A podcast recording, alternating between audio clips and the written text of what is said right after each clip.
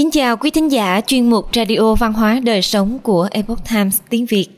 Hôm nay, chúng tôi hân hạnh gửi đến quý thính giả bài viết của tác giả Chris Ford do phương phái biên tập có nhan đề. Cái chết chỉ là ảo ảnh. Các khoa học gia nổi tiếng nói rằng con người không thực sự chết. Bài viết được dịch giả Xuân Hoàng chuyển ngữ từ bản gốc của The Epoch Times. Mời quý vị cùng lắng nghe. Mất đi người thân là điều đau đớn đối với mọi người. Nhưng bạn có bao giờ nghĩ, nếu họ không thực sự chết thì sao? Một nhà khoa học nổi tiếng đã chỉ ra rằng, cái chết của con người không phải điểm cuối của sinh mệnh. Đồng thời, một nhà giải phẫu thần kinh nổi tiếng, sau khi trải qua trải nghiệm cận tử, cũng khẳng định rằng, sự sống đằng sau cái chết. Người phương đông cổ đại thì tin rằng, con người không chỉ có một đời và đến nay quan điểm này cũng đã bắt đầu phổ biến trong giới khoa học vậy cái chết có thực sự chỉ là một ảo ảnh tiến sĩ Robert Lanzer từng được tạp chí Times bình chọn là một trong 100 người có ảnh hưởng nhất trên thế giới vào năm 2014. Ông tin rằng cái chết là một điều hư ảo hơn là thực tế. Ông Lanzer là trưởng khoa y học tái sinh toàn cầu của Atellus, và là giám đốc khoa học của Viện Y học tái sinh ở Taylor's.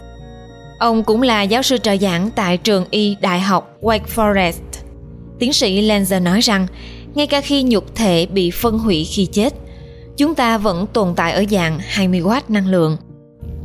Mặc dù cơ thể của cá nhân chắc chắn bị hủy hoại, nhưng vẫn đang có cảm giác tôi là ai, giống như một đài phun năng lượng 20W đang hoạt động ở trong não một số người có thể nói rằng, năng lượng này sẽ biến mất sau khi người ta chết.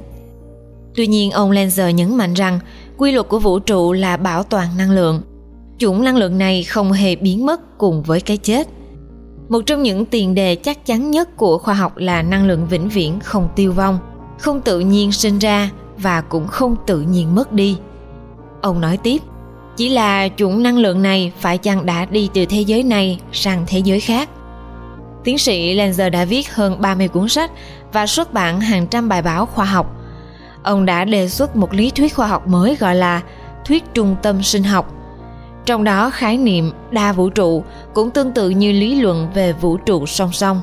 Ông viết, có vô số vũ trụ mà ở đó bất cứ điều gì cũng có thể xảy ra. Trong những tình huống ấy, cái chết không thật sự tồn tại.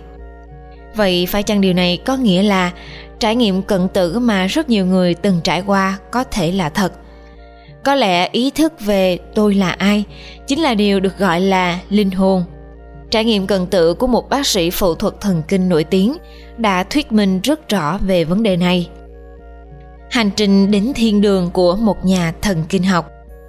Tiến sĩ eben alexander là một nhà giải phẫu thần kinh trứ danh được đào tạo tại trường y harvard và từng giảng dạy tại đại học duke. Harvard, Massachusetts và trường y thuộc Đại học Virginia. Vào một buổi sáng năm 2008, ông thức dậy với cơn đau quặn thắt ở đầu và ngã quỵ xuống. Trong vài giờ sau đó, ông đã ở trên bờ vực của cái chết. Khi gia đình đưa ông đến bệnh viện, ông đã ở trong trạng thái hôn mê và được chẩn đoán là bệnh viêm màng não do vi khuẩn đã ăn mòn toàn bộ não. Các bác sĩ nói với vợ của ông rằng Thiết bị y tế đã hoàn toàn không đo được hoạt động não của ông và ông chỉ có 2% cơ hội sống sót. Tuy nhiên, trước sự ngạc nhiên của mọi người, một tuần sau, ông Alexander đã tỉnh dậy một cách kỳ diệu. Là một nhà khoa học, ông chưa bao giờ nghĩ rằng còn có một thế giới khác tồn tại. Nhưng trong khi hôn mê sâu, ông lại tỉnh táo bước vào một thế giới khác tự thân trải nghiệm những gì bản thân từng coi là ảo giác và tưởng tượng. Tiến sĩ Alexander kể lại rằng, trước tiên ông đi qua một đường hầm u tối. Sau đó, âm thanh quay cuồng và ánh sáng trắng đã cứu tôi ra khỏi đó. Nó ngày càng tiến đến tôi gần hơn. Đó thực sự là một thế giới đã mở ra ở xung quanh tôi. Ý thức của ông được gắn vào một đôi cánh của một con bướm khổng lồ Lúc này một tiên nữ xinh đẹp với đôi mắt xanh đen tươi cười hiện ra. Bay cùng ông dẫn ông vào một thế giới mới tràn đầy sức sống. Đó là một thung lũng đầy cỏ xanh như ngọc bích, với những thác nước chảy xuống trông như pha lê. Những đám mây kẹo bông màu hồng và trắng lơ lửng trên bầu trời xanh thẫm. Ông mô tả có cây cối, đồng cỏ, động vật, cũng có người, nước và mưa. Mây bay lên từ mặt nước gợn sóng, dưới nước còn có cả cá. Ông còn đối mặt với một vị thần khổng lồ và cả không gian rung chuyển khi vị thần đó nói. Tiên nữ không hề nói chuyện với ông, nhưng bằng cách nhìn vào ánh mắt, ông vẫn hiểu điều cô ấy nói. Cô ấy nói, Chúa yêu bạn và trân trọng bạn mãi mãi, bạn không làm gì sai cả. Tôi nhớ cô ấy nói với tôi rằng, chúng tôi sẽ dạy bạn rất nhiều thứ, nhưng bạn sẽ cần trở lại. Trước khi trở về với cơ thể của mình, ông Alexander nhớ lại. Cô đã nói với ông rằng, tất cả đều ổn, đừng lo lắng.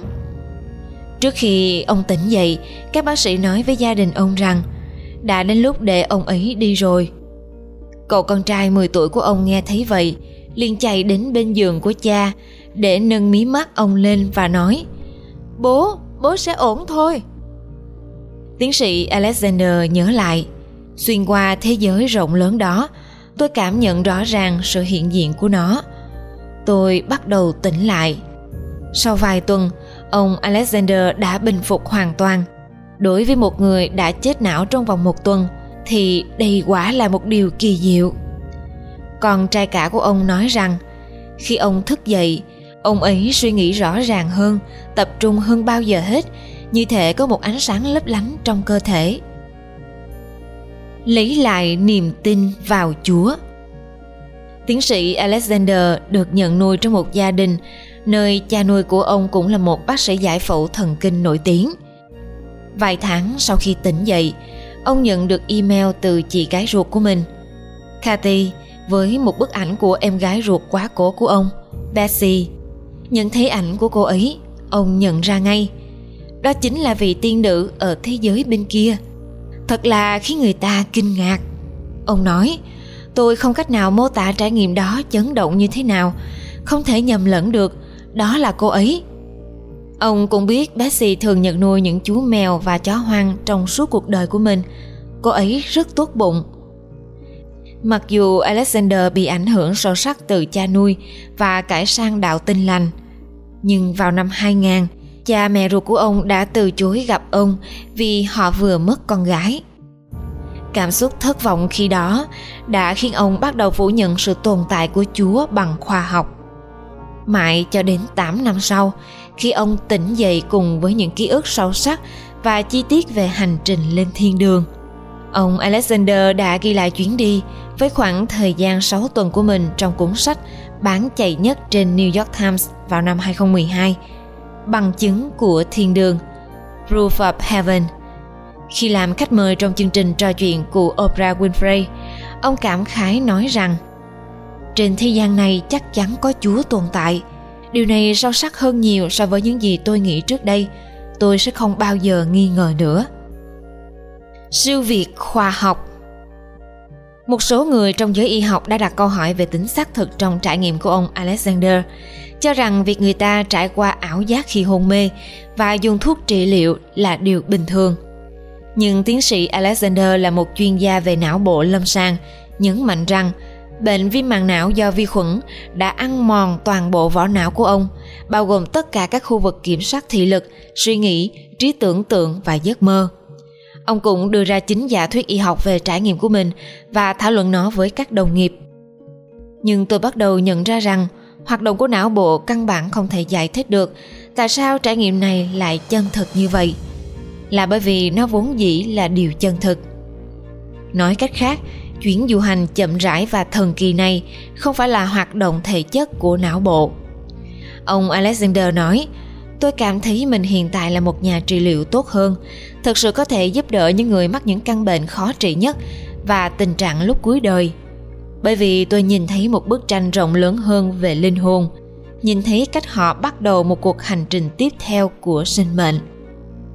Trải nghiệm của tiến sĩ Alexander chỉ là một ví dụ trong vô số trải nghiệm cận tử.